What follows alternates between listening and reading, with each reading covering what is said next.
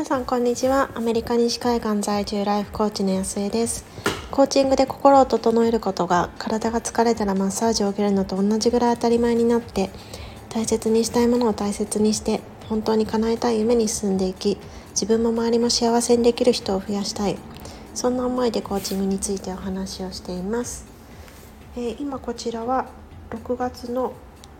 何日でしたっけ？はい16日金曜日のえもう少しで朝9時になるところです。であの子どもたちが2人ともちょうど学校に行ったので、まあ、まだまだ今週あるんですけど来週の半ばまでうちの場合は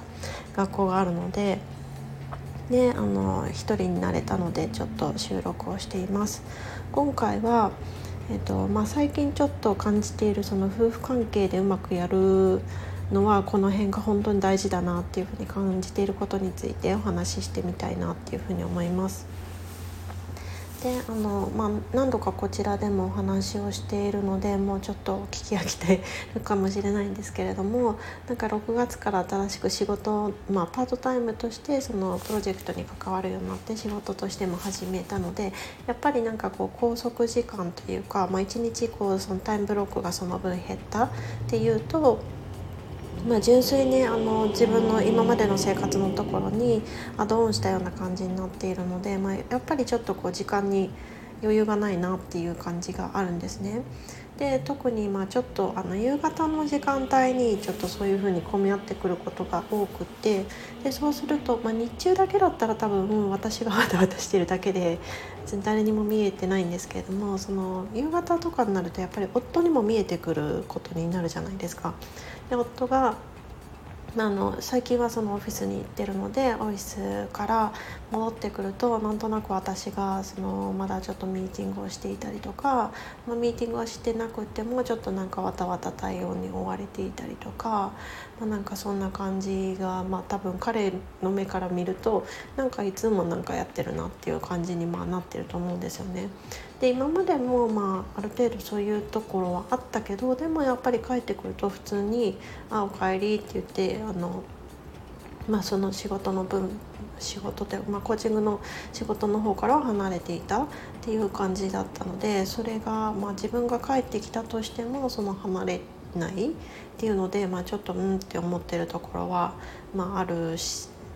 ように見えるし、まあ、ちょっと直接的にうん、言ってきてるところもあるし、う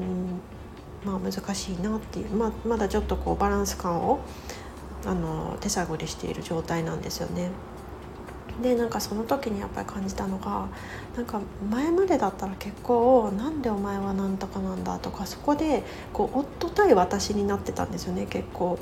なんかそれがまあ一番のこう問題の根源だったんだろうなっていうふうに思うんですけれどもなんか家事が忙しかった家事でこうバタバタして、まあ、どっちがやるっていう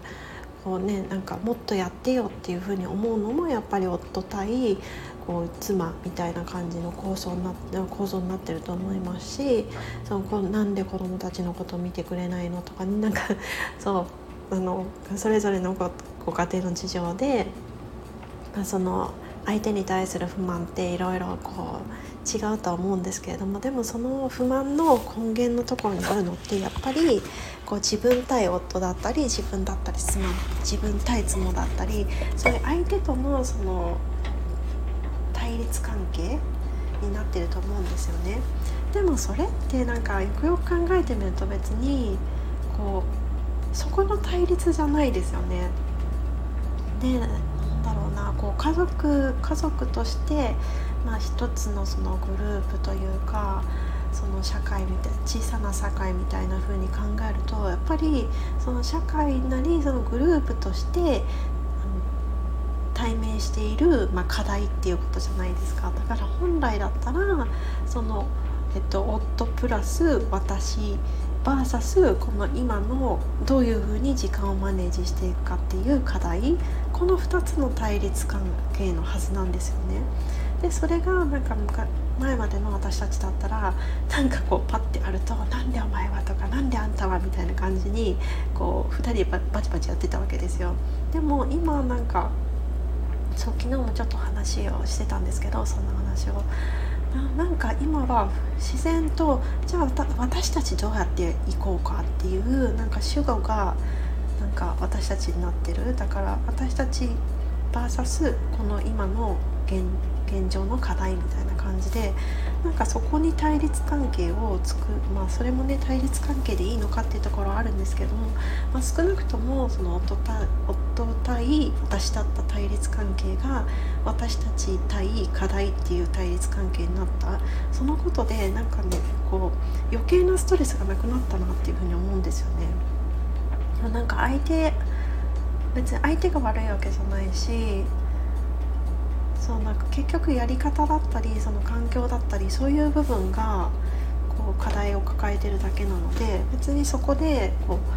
そそのこう環境とかをどうしていこうかっていうところに相手に関するなんかこう恨みつらみとか なんかいろんな市場をこう挟む必要がないっていうのだけでもすごく楽になるし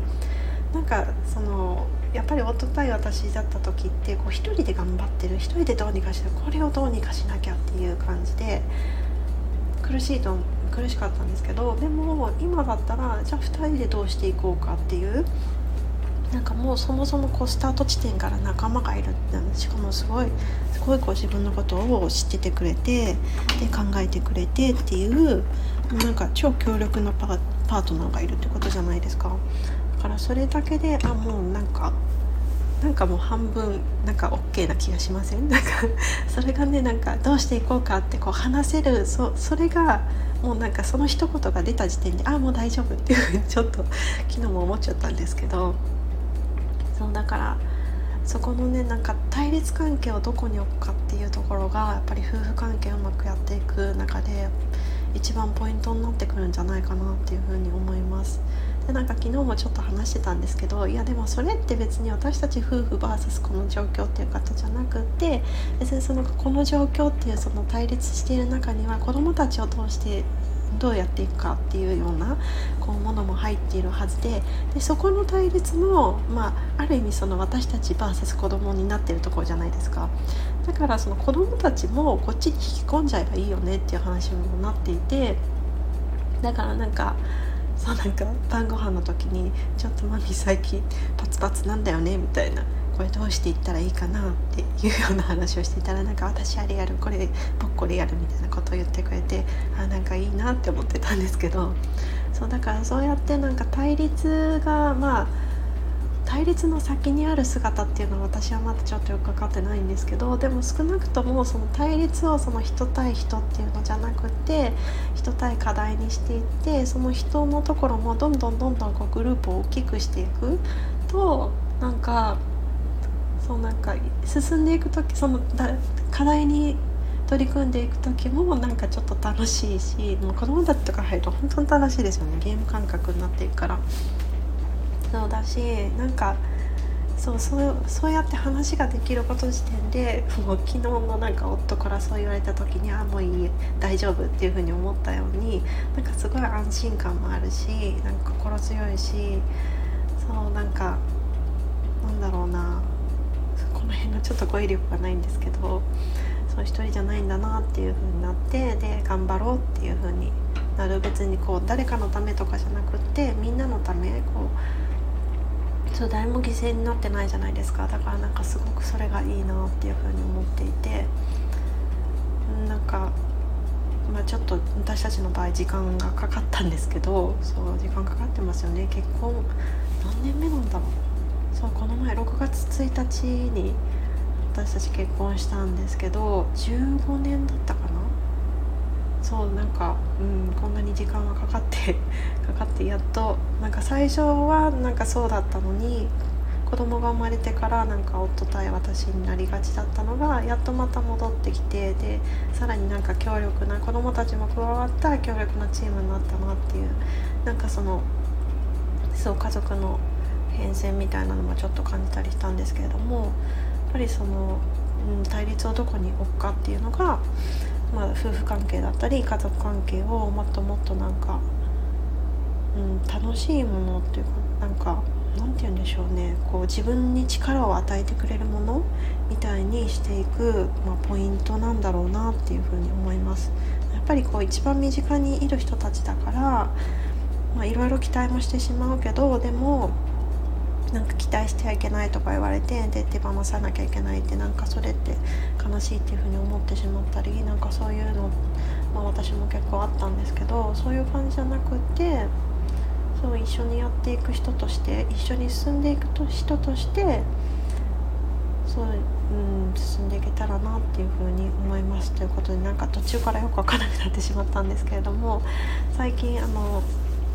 感じているそのパートナーシップなりその家族関係をうまくやっていくためのことコツみたいなこと、まあ、ポイントはこの辺かなっていうふうに感じていることを今日お話しさせていただきました。どなたかの考えるきっかけになってたら嬉しいなっていうふうに思います。でやっとやっと金曜日になったんですけどまだちょっと やらなきゃいけないことはそう終わってないんですけれどもそう来週いっぱいまでうちの場合は夏休みあ学校があって夏休みの間はかなりもう子供たちのジムナスティックで毎日みたいな感じでまあでも一日中じゃないのでちょっと時間もなくなってからできるだけ今週来週中にやることのめどは立てていきたいなっていうふうに思っています。ということで皆さん素敵な一日にしていきましょう。